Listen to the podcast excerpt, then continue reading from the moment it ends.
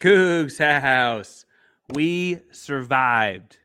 We survived Kent State, just like we all thought at the start of the season, I'm sure. You are Locked On Cougs, your daily podcast on the Houston Cougars, part of the Locked On Podcast Network. Your team every day.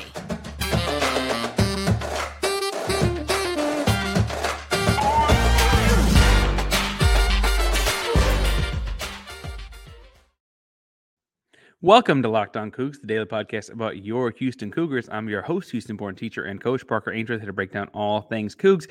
If you're U of H fan, just a hater to step by, please be sure to hit subscribe and download the podcast each day for latest on the Cougs all year long. If you're subscribed, our show should pop up on your feed each day, so be sure to make Locked On Cougs your first listen of the day. Welcome back to the YouTube channel yes, this is a little bit different scene uh, and scenery around me. I, I, said Houston born teacher and coach. This is my classroom. We have some people over for the holidays, and thus my uh, my normal space is a little busy. But right now we're out here on the YouTube channel. Thank you all so much for showing up. Good to see you again. Remember to hit subscribe and like and leave comments on the video. We are just over 100 subscribers. Looks like we're just about 110 and counting. Once we get to 250, we're going to give away a t shirt, a Marcus Sasser t shirt. Going to the artist of that t shirt eventually, I promise as well. Um, so can't wait to give those away. To be entered to get that to get that t shirt, make sure you're leaving comments on the videos and subscribing. Uh, if you can't think of anything to say about the Cougs and their basketball program, tell us how you like to cut a sandwich. All right this episode. We're going to look at the Houston Cougar basketball game against Kent State over the weekend. The number two ranked Cougs did come out victorious. And we'll look at what that may mean for the Houston Cougars going forward. If you're glutton for punishment or more of a football person or some combination of the two, I want to talk about the football game that happened Saturday night. You can go check out the other episode that came out at the exact same time as soon as this one is over. But in this episode, we're going to look at three different things. We'll look first at what happened in the basketball game and kind of how things went down and what exactly went right or wrong for the Cougs. Our second segment, we're going to look at different freshman struggles and kind of like what to make out of those because it's kind of the first time we've really seen that happen. And then on the third segment, we're going to look at like what does Houston hope for Monday afternoon and going forward after this game because there are some potential big things on the horizons for the Houston basketball program. However, as we sit here and record this, we're going to first start with, like I said, what happened in the game on Saturday. So I first I should mention like we're a little about 24 hours post game recording this. Um, and frankly, I think what's interesting there is that like we're kind of finding out more about this game as the game gets further and further away.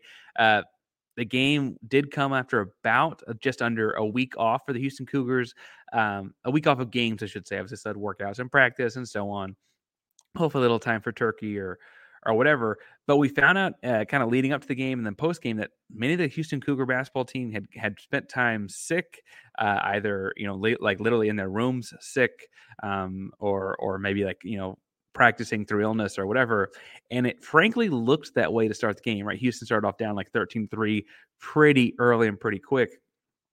Uh, I think what's interesting here is that like after watching this game, knowing that Kent State is coached by Rob Senderoff who was an assistant of Coach Kelvin Sampson's at Indiana, makes a lot more sense, right? The way this game went was it was looked like Houston versus a carbon copy of Houston schematically. And I think that's what's you know, frankly, fairly frustrating. As Houston's a frustrating team to play against, we're just usually on the better side of it, right? And so that's how that thing uh, went. Um, uh, okay, I have to say that like Kent State held Houston to 32% shooting and 11.8% from three.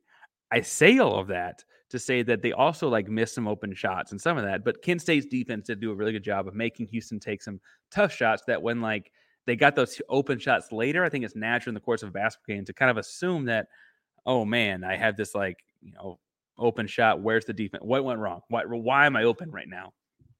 Um, also, if you haven't seen the ball go through the basket, I think there's something, you know, uh, they don't call it basketball. You know, the basketball gods say if the ball, hadn't gone through the basket, this one's probably not going in either. Um, Sampson said after the game, this was the first time all year someone punched us in the mouth. They looked more like Houston basketball than we did. There was a really, really tough team on the floor today. It was just them. And those kinds of like gut punches that Sampson's kind of throwing at his own team are frankly things that he has like earned the cachet in building this program to get to say, right? Like That's exact like Sampson's describing what happened. I can sit here with a microphone and tell you that's what happened. But Sampson sitting in an interesting spot as a coach can just say that. And frankly, not every coach in America can sit, even if, even if that is what happened, can sit there and say that. Sampson's saying that because that's what happened. And he gets to have that leeway because of the program he's built and because of the eight year project that has gotten us to this point. As far as what happened on the floor, I got to shout out Reggie Chaney. Big man came in off the bench for Jarace Walker at like the 15 ish minute mark, maybe it was 14. Um, and Chaney came in shifted energy, right? He came in in a big, big way. Impact dunks, impact layups, impact like uh, impact blocks, just big explosive plays at the rim on both sides of the floor for the big guy. Um, that that felt really important. As far as other things that were weird about this game, um, there was a weird tennis ball infatuation with the with Kent State's coach Rob Senderoff. I I don't know what that is. If someone's got that, please leave in the comments. I'd like to know what that was about. Whenever something was going on that was a little crazy or stressful, it seemed like just be holding up a tennis ball, and I don't know why. Um, so figure that out. Tell me in the comments below. Um, I will say that Houston won a game that they couldn't hold on to the basketball and could not make a jump shot because of their own great defense. Obviously, big moments throughout the game. Um, Jamal Shead in transition, Houston's, I forget if it was a tie game or two point game, but they're driving and their their point guard does this Euro step, and Jamal Shead times the Euro step beautifully, takes a charge, gets the under four minute timeout, the media timeout going. Like beautifully, beautifully timed charge on a Euro step nonetheless, and played it perfectly. And like that defensive stop kind of negated the fact that Houston had like three or four turnovers in the previous four minutes that it all led to layups because all of a sudden it slowed the rest of the game down, right? Um, Marcus Sasser had a big floater with just under two minutes to go. They came down and hit a three and got off one, and they came back down. And Jamal Shead had a nice little it's floater layup from just about two feet away as well. Like those kinds of big, big baskets from your guards are what you want at a veteran guard play. And those kind of key moments were really, really important for Houston. Perhaps none of the moments were bigger than Jarace Walker's big, big block. Uh, again, Houston is up just a point or just a possession. Uh, Kent State is driving. Jamal uh, J- Jarace Walker comes from across the lane under the rim, pops up, bah, right, blocks one. Um, really, really like that's why he's a five star kid. That that's the kind of play he makes. Um, we'll talk more about the struggles he had and why that's important to have the both in a second. But Houston probably don't win the game without that block, right? And so big, big moment down the stretch, all leading to a Houston Cougar victory on Saturday in a Saturday where it felt like top teams are going down left and right. The Houston Cougars managed to stay alive and stay undefeated on the season. And that probably means they're not hiring anyone new in the basketball season or in the basketball team these days. But if you are, let me recommend LinkedIn.com. Now, these days, every potential new hire can feel like a high stakes wager for your small business. You want to be 100% certain that you have access to the best qualified candidates available. That's why you need to check out LinkedIn Jobs. LinkedIn Jobs helps find the right people for your team faster. You can add your uh, purple hashtag hiring frame to your LinkedIn profile and spread the word that you're hiring. Simple tools like screening questions make it easy to focus on candidates with just the right skills and experience so you can quickly prioritize who you'd like to interview and hires. Why small businesses rate LinkedIn jobs number one delivering quality hires versus our leading competitors. LinkedIn jobs helps you find the qualified candidates you want to hire faster. Post your job for free at LinkedIn.com slash locked on college. It's LinkedIn.com slash locked on college to post your jobs for free. Terms and conditions do apply. In the second segment, we're going to look some at these freshman struggles because frankly, we knew this was coming. This is a very normal thing in college basketball.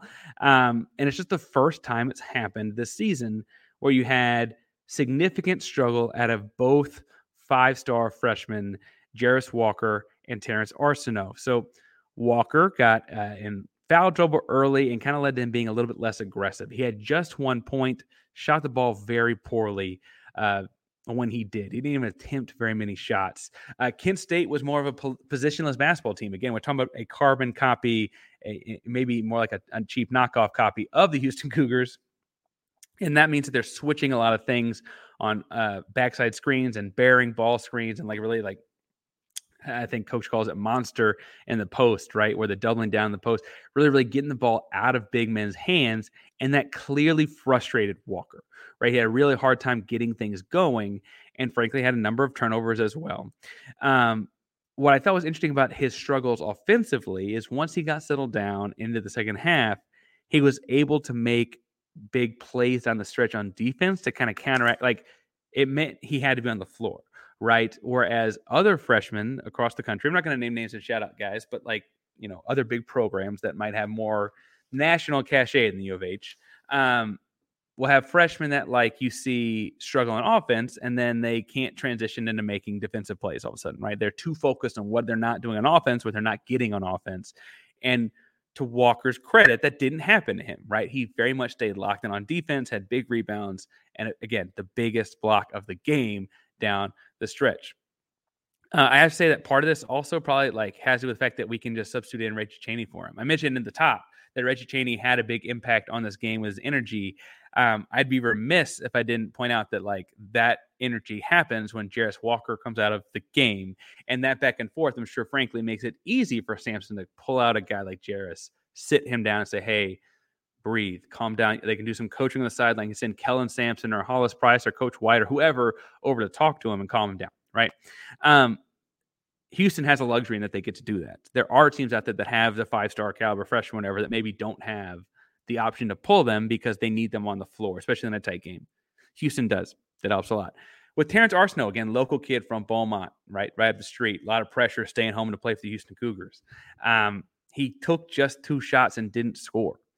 If you've watched Terrence Arceneaux play since he was like 14 years old, that's weird, right? Like that's that's not who this kid is. He's a scorer, and frankly, in a tight game like this, he's he's kind of a killer, right? So we remember the Oregon game here. He took off just a week ago, and that this was his very next game feels a little weird, right? Um, he had six rebounds. They were all important, right? Houston had found a really big niche in rebound the basketball. Did a great, great job of taking away the ball, uh, taking away chances from Kent State in that way. But his big rebound and save, like as balls going out of bounds last, it was like just under the 10 minute mark really helped keep momentum from swinging in the direction. He had a similar a similar time in the game, a very key assist, and like it was like a high low action. He got to the nail right, right middle free throw line, pump fake got the guy in there and dropped the ball down low to J'Wan Roberts. And while he didn't score, he got obviously a basket for J'Wan, and that, that that that's a big big moment, right? J'Wan Roberts. Uh, is a guy that needs the guys to help set him up. Uh, he has got a great like left hook, but um, it was nice to see him get set up. I like that, and frankly, that Arceneaux again as a freshman, known for his scoring, comes in and like they find some way to get that a rebound and save and b that assist and those those kind of moments as a freshman that's contributing and doing other ways than scoring even though his mo up to this point was oh he's a scorer right he's a bucket right think about think about the way he'd impact games before this and it doesn't say that he didn't impact winning with his length or the impact winning with his defense but it was definitely a guy like, oh, this guy can shoot, right? Oh, those kind of, and this was not that game, and it still made a made a way to found a way to impact winning. I think before we move on too far from that, we got to give a lot of that credit to the coaching staff. Uh, Kelvin Sampson, obviously head coach, but he's doing a lot of the in-game talking while he's like coaching the guys on the floor. The guys behind him, his son Kellen, right? Quannas uh, White, Hollis Price, those guys behind him, that first row of assistants those guys are doing a lot of this like mind games like staying focused how can you contribute those kinds of things happening and it's part of the great staff that sampson's assembled and building up like these freshmen these young stars and again i, I go back to this coaching clinic we got to see some insight or whatever but he'll say it at practice if you go watch him at practice too uh, sampson is big on building his staff out of his guys right uh, white and price both assistant coaches and i guess his son as well all played for him at Oklahoma, right? So these are guys that he's brought along that he got to see for, and he's taking care of his guys because they get the culture he's trying to build. And so they can speak on the Sampson program to these kids in a way that is unique. And I think that that's interesting to see happen and interesting to see play out in a way that, frankly, is crazy beneficial for the program at large. Now, I, I think there's a number of different moments you could say this about, but I guess Nissan asked us to do a moment about college football. And so if I'm going to look at college football, um, I guess the thrilling moment in college football this week is brought to you by Nissan. The thrilling designs behind the new lineup in Nissan are intended to empower drivers and vehicles capable as the driver themselves. When I think of unbelievable abilities on the field for this week's thrilling moment, it has to be the big Tank Dell punt return touchdown for the football game. Again, the other episode that came out at the same time as this details all the things that went right and wrong in that football game. But obviously, the big Tank Dell punt return to open the game the first quarter, around half of the first quarter, kind of started the scoring off, was a big, big, exciting, and thrilling way to start that game. If I'm trying to translate that into a big basketball play, I'm having a hard time thinking of one bigger than the Jamal Shead uh, charge that he took about four minute mark. Except that you got to realize that like the block at the end by Jarace Walker probably saves the game in and of itself. So we're gonna probably split the difference there. we'll let you pick. Tell us in the comments which one you want to pick. Um, this segment has been inspired by the thrilling new designs featured across Nissan's new lineup of vehicles. Pursue what thrills you in the all new Frontier, Armada, or Pathfinder today. Available now at nissanusa.com. All right. So Houston survives, Houston escapes in a weekend where number one, North Carolina lost. Number three, Kansas lost uh, Texas and Virginia played unranked teams, right? So theoretically, there's a really good chance on Monday afternoon when the polls come out, and maybe by the time you're listening to this, that the University of Houston is ranked number one in the AP poll for the first time since 1983. Back when like a kid named Akeem Olajuwon was on campus, right? That long ago. Now, I think what's interesting in this is that like if we're staying focused on the Kent State game for a second, it feels like that was in the air. That pressure felt present because Kansas and Carolina had lost during the week, right? And so there was the, like everyone knew going into Saturday, like, oh, if Houston just wins, they're probably number one, right? It'd be hard for Texas to leapfrog them playing UT Rio Grande Valley or whatever, right? And it'd be hard for anyone to really like like have someone from further back than four or five jump all the way up to the one spot and all those kinds of things. And so I feel like that vibe being in the air was present. Obviously, we heard about Houston having some guys sick, and and I don't mean to discredit illness or anything like that, but the the pressure I think also leads to things like poor shooting nights, right? Like again, Houston shot 11.8% from three. That's very uncharacteristic because they did have enough open shots, at least I think, get to 20%, right? And so Houston shooting that poorly from three makes you think that something in that pressure was working. And I think it's impressive they found a way to win in spite of that, right? Um, I, I think that if we look at this game as you know a standalone thing about like a test towards getting to that number one spot, I would hope what a poller realizes, and, and someone filling out the poll, I guess you should say, realizes is that Kent State will be a good tournament team, right?